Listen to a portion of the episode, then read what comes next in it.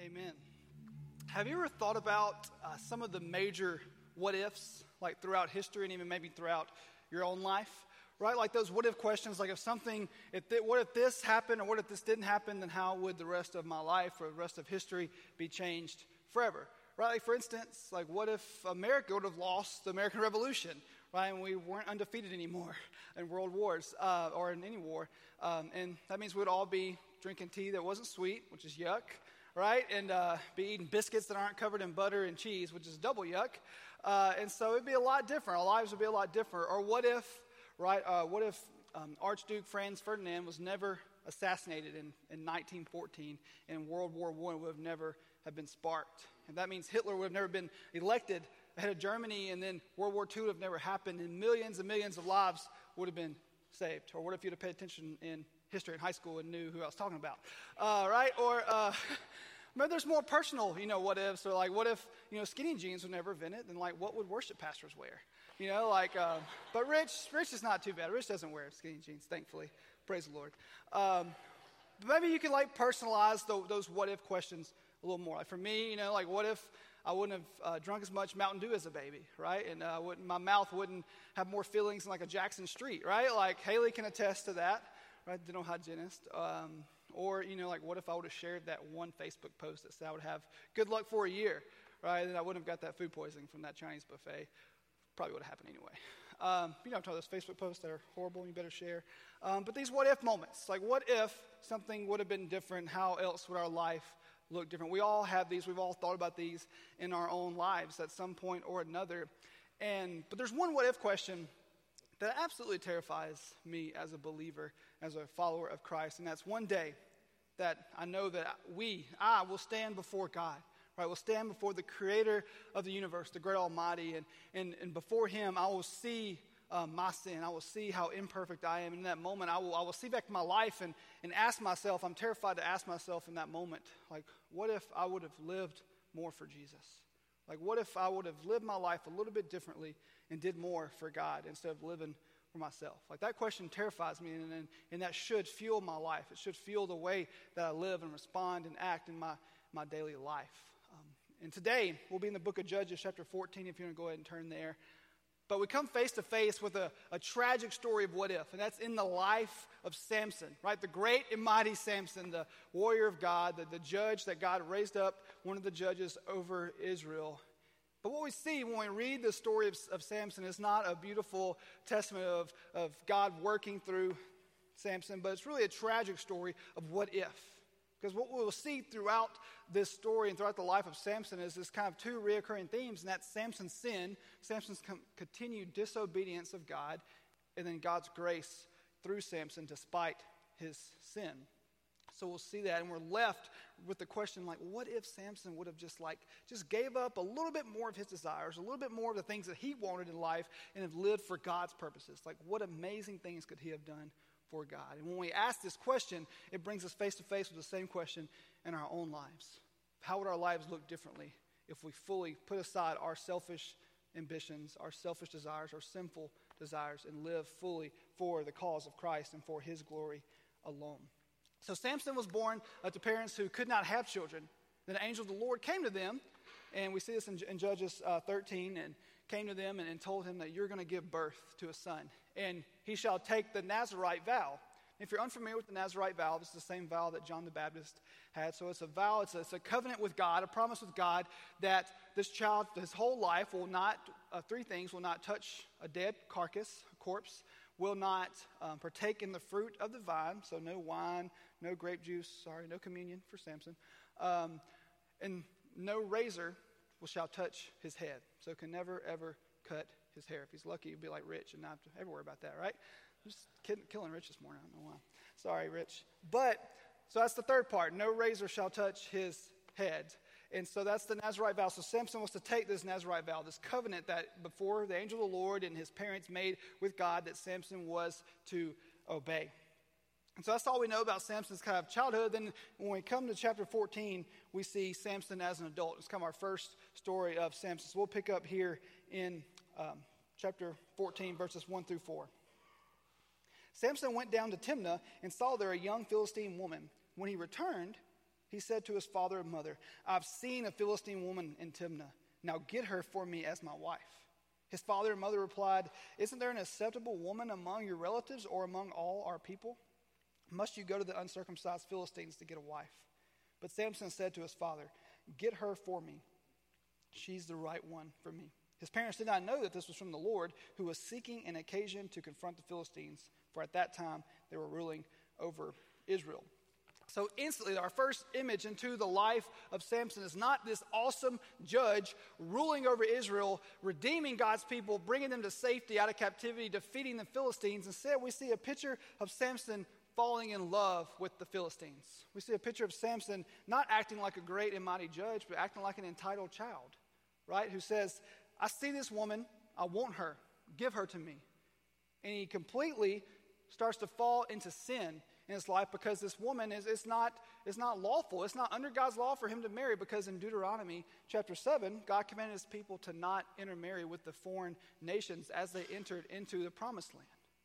The reason for that was because God knew his people and knew that as they went into the land of Canaan, into the land um, that God was providing for them, that there was all these different people and they worshiped all these different gods. And if his people went in and started marrying these women and men, then they were going to be interfused, and, and Yahweh was just going to become another God on the shelf with all these other gods, with all these false gods. And God knew that, so he forbid them to even think about intermarrying with these people.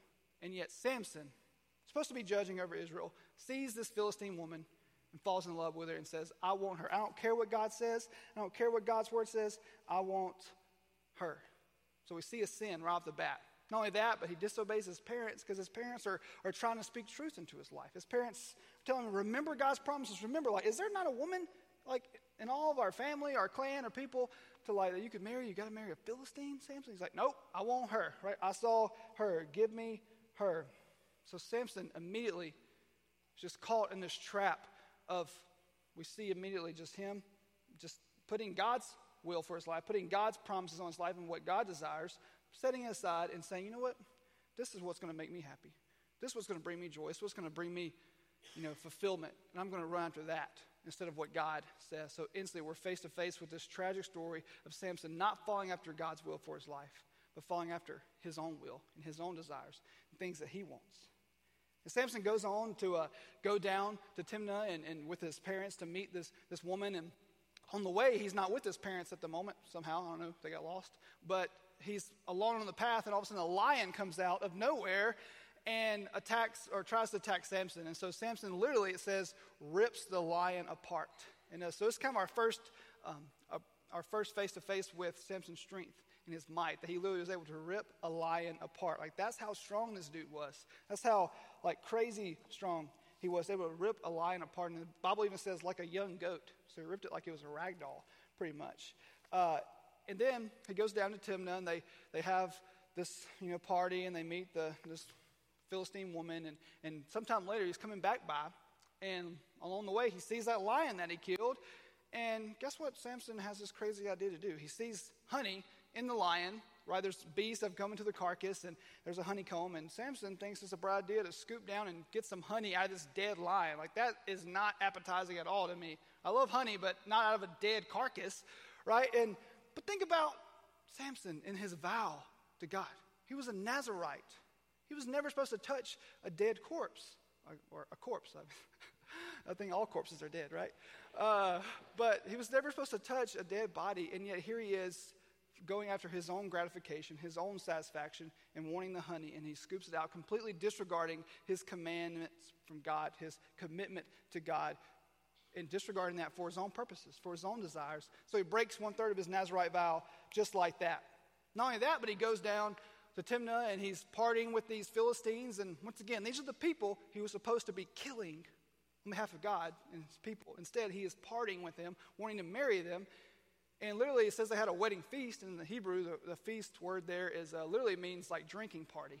So we don't know for sure if Samson would have partake, partooken, partook in, uh, in, the, uh, in the party, but why would you surround yourself with all that when you have taken the Nazarite vow to never even touch the fruit of the vine, never even place that? So obviously, we see as a picture of Samson not taking God's commandments very seriously, not taking his commitment to God very seriously. It's just another thing on his shelf. It's just another like Sure, I got the long hair, I got the strength from it, but I'm going to do whatever I want to. Who cares what God says?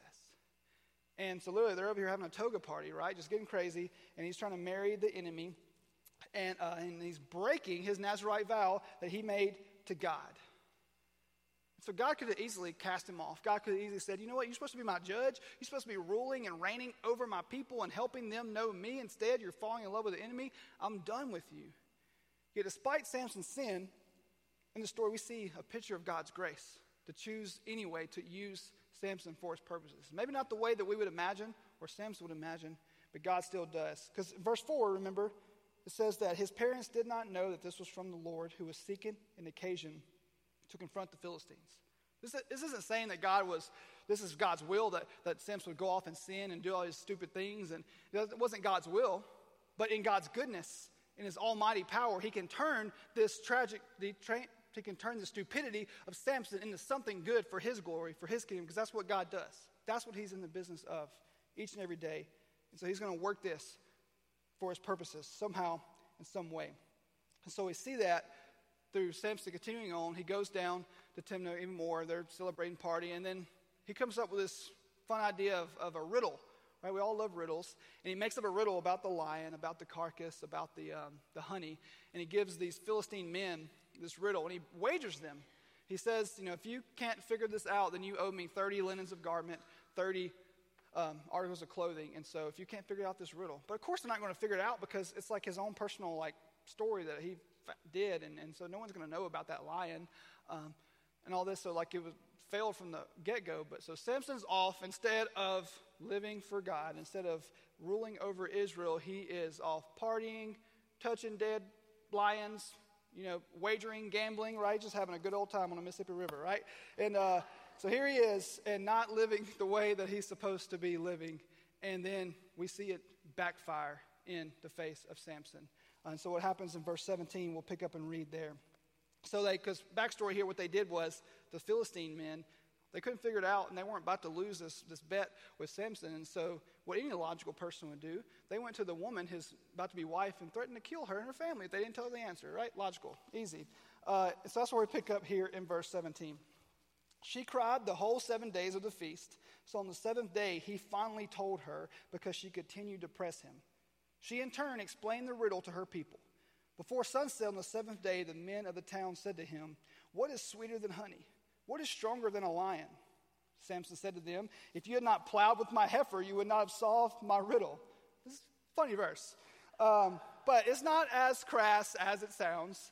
Uh, well, I'll give this to Samson because uh, in my, my, research of this text, a lot of scholars say that you know heifers are not used to plow fields. You know, oxen was, and so basically what Samson's saying here is that you're doing something you're not supposed to be doing. Like you're kind of breaking the rules. You're not. So it, it sounds a lot crasser than it is plowing my heifer.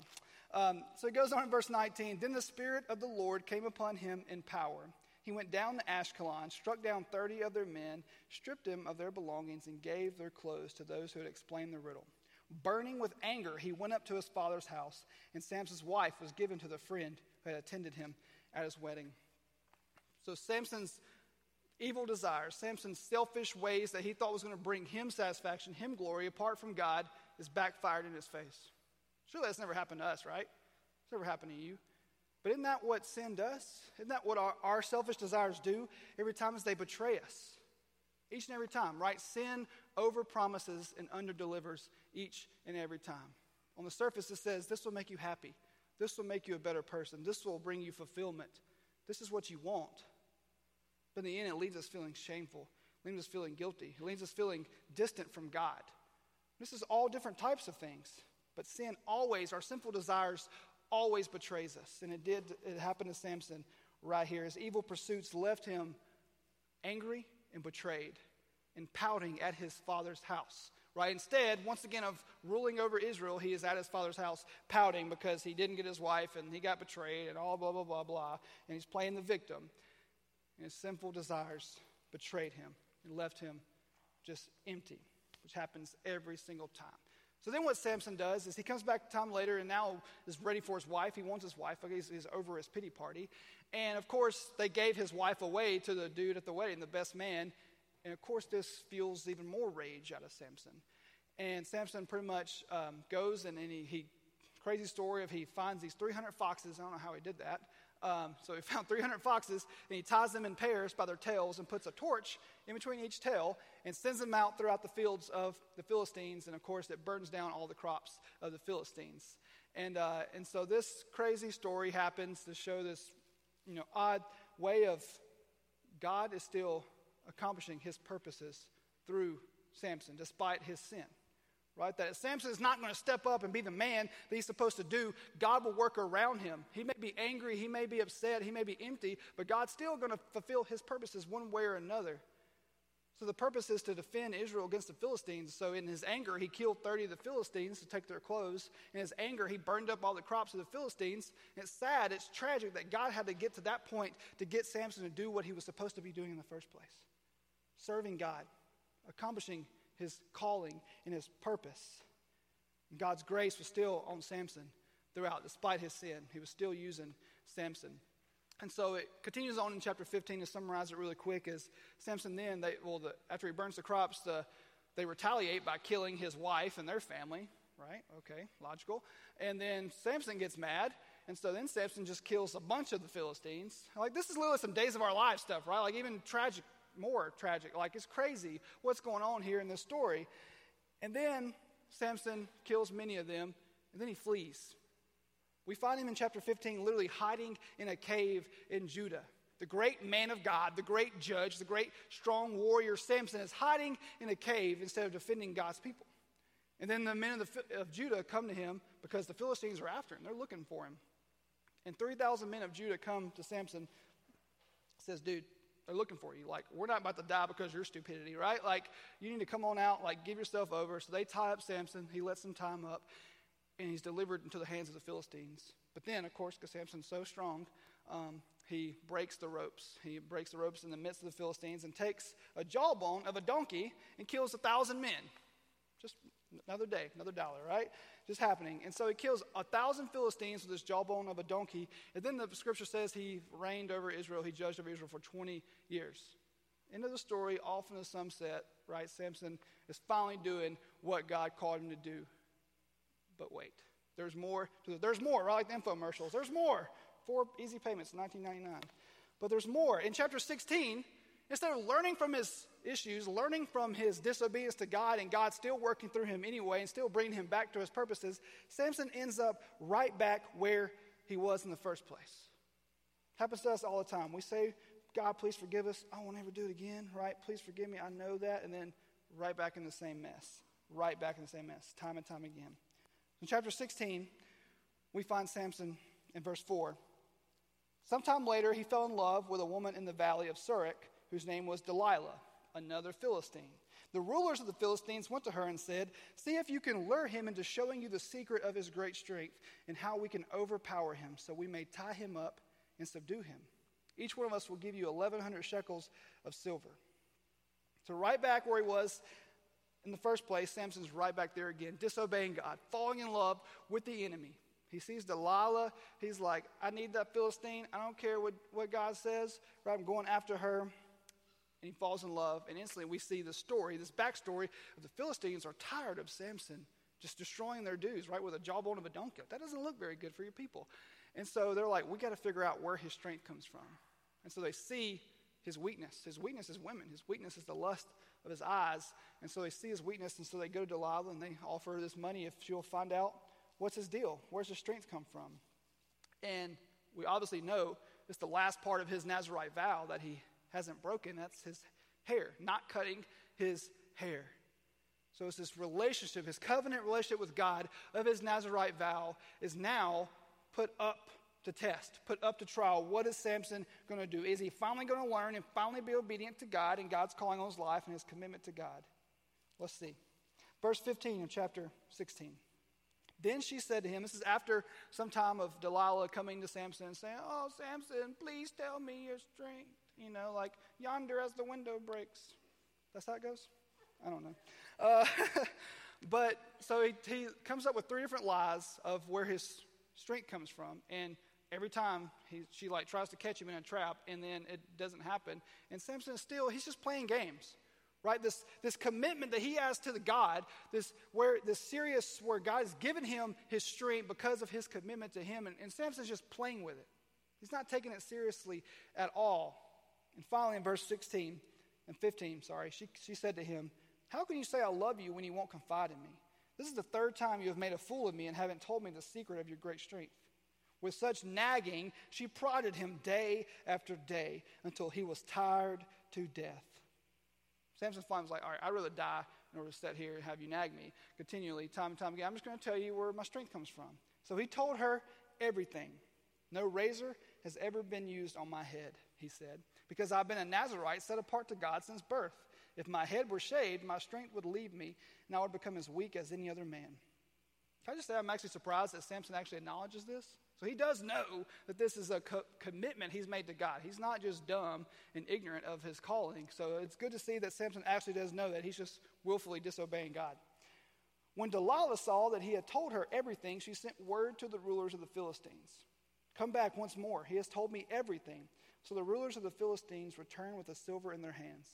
Having put him to sleep on her lap, she called a man to shave off the seven braids of his hair, and so began to subdue him, and his strength left him. Then she called, Samson, the Philistines are upon you. He awoke from his sleep and thought, I'll go out as before and shake myself free. But he did not know that the Lord had left him. Then the Philistines seized him, gouged out his eyes, took him down to Gaza. Binding him with bronze shackles, they set him to grinding in the prison. But the hair on his head began to grow again after it had been shaved.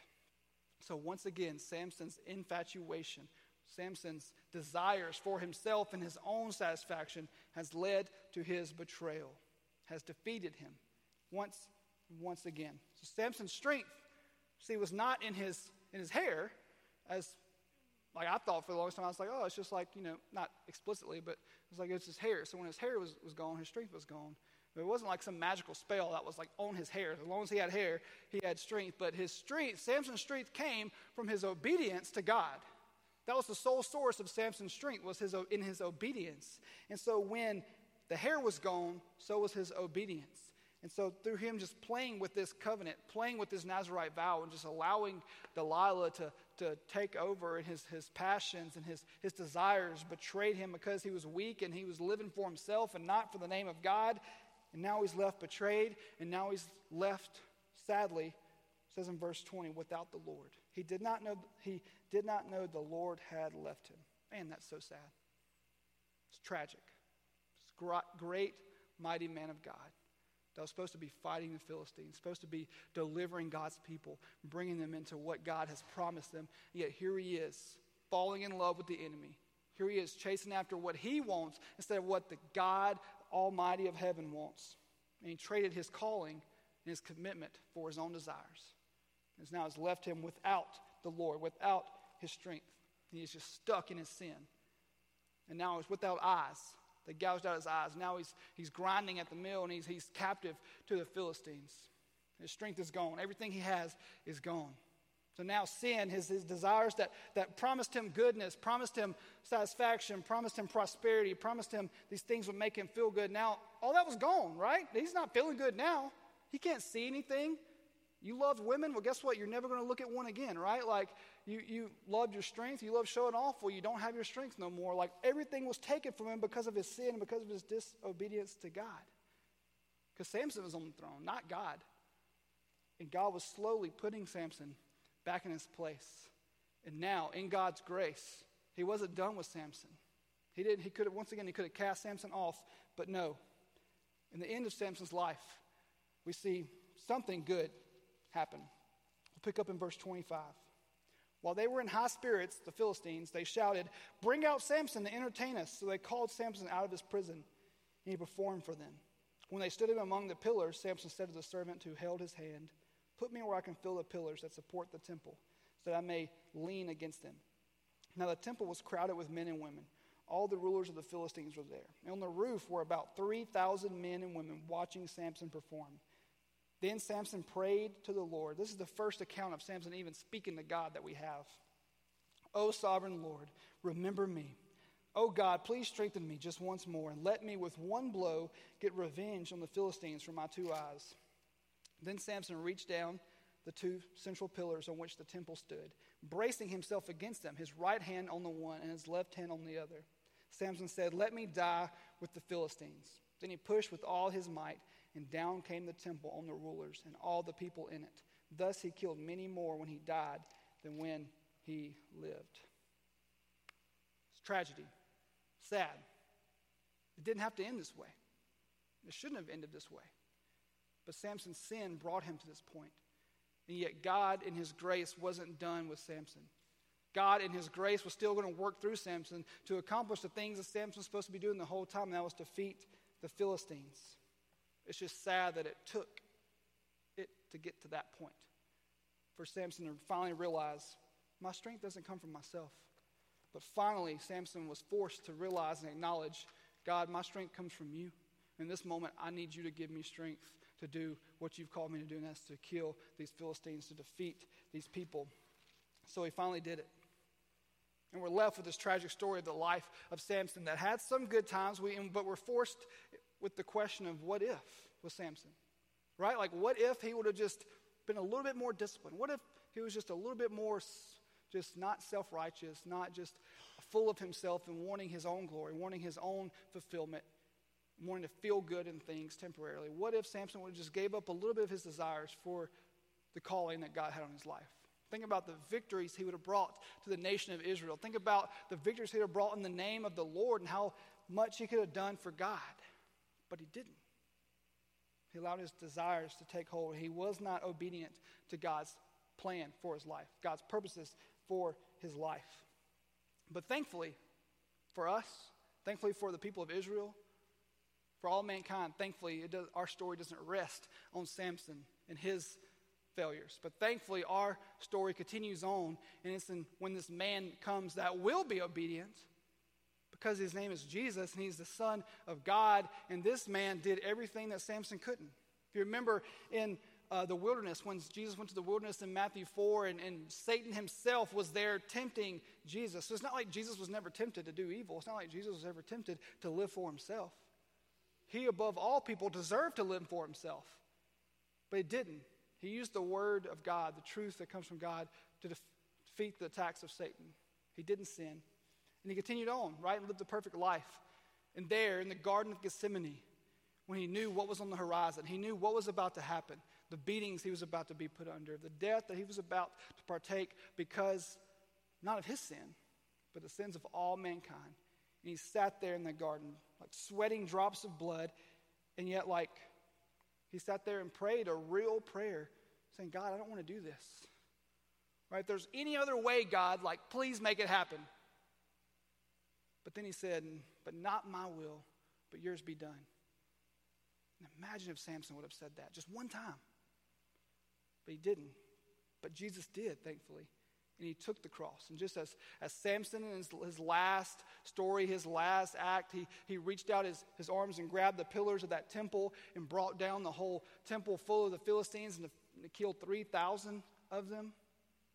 Jesus did so much more by obediently giving up his life, reaching his hand out on that cross, taking the nail and taking the nail on our behalf, right? It was for us, nothing he'd done. And then Paul, wrote the, gave us this awesome poem in Philippians 2.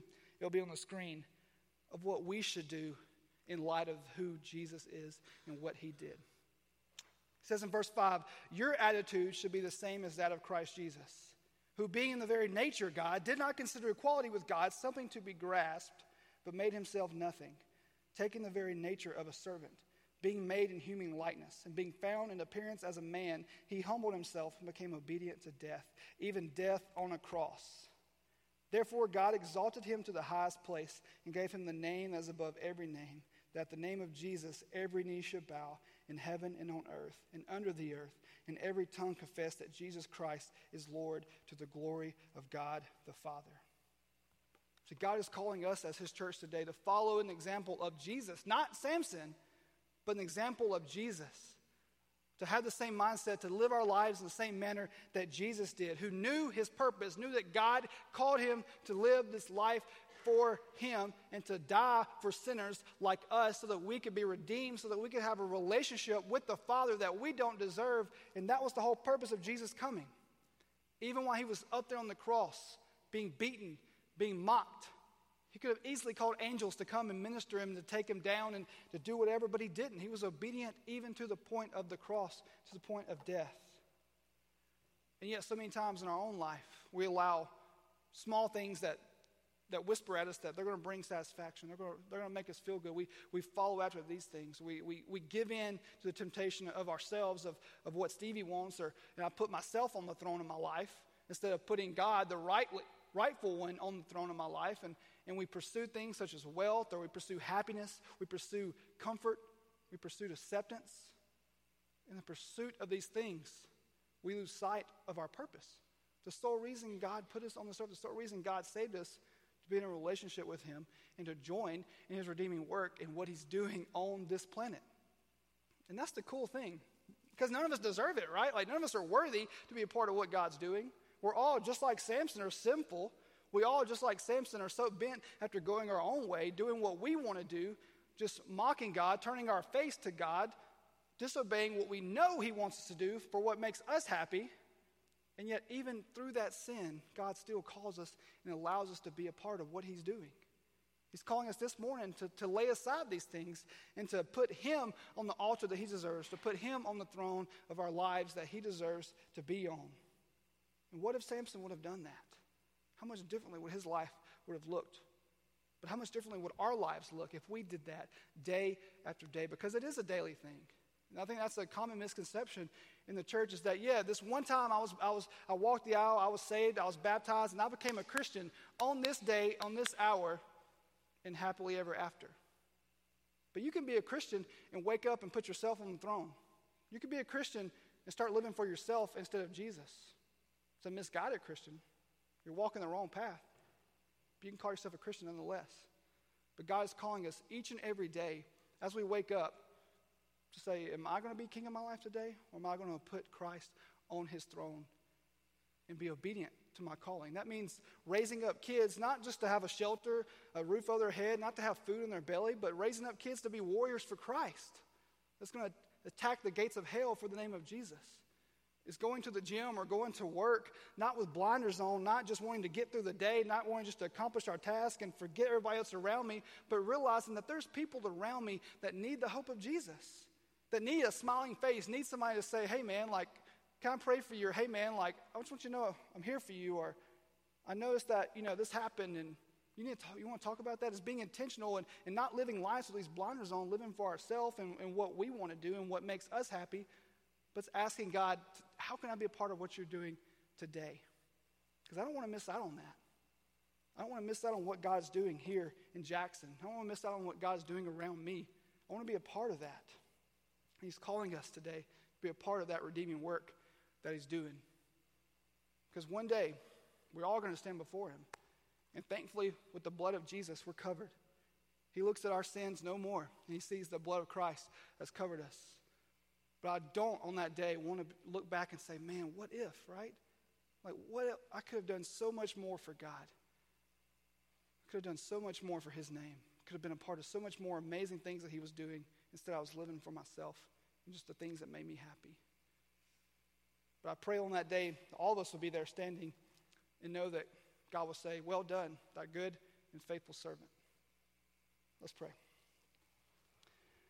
God, uh, thank you for just allowing us to, to be able to be a part of that, God. That not a single soul in this room, including myself, deserves to be a part of what you're doing here at Grace City, in Jackson, in this world, God. All of us are sinful. All of us are bent toward going after the things that make us happy, that make us feel good. But yet you're up to something. Yet you're, you're bringing this world back to how you created it. You, you've ushered in a, a new kingdom through your son, Jesus, God. And I pray that we realize that being a part of that is the most important thing that we can do this morning and tomorrow and the next day, the next day, God. I pray that you help us have eyes to see the things that we're placing ahead of you the, the journey that we're going on that's away from you, God, and you help us get back to walking with you. Surrender to you, God, this morning. There's forgiveness in your name, there's forgiveness at your feet I pray that for all of us that we would bring that to you this morning to know that there's a new day. You calling us despite our sins to follow you, not because of who we are, but because of who Jesus is and his obedience to you on our behalf, God. That we can walk in that, we can stand in that and walk in obedience this morning. It's in his name we pray this morning. Amen.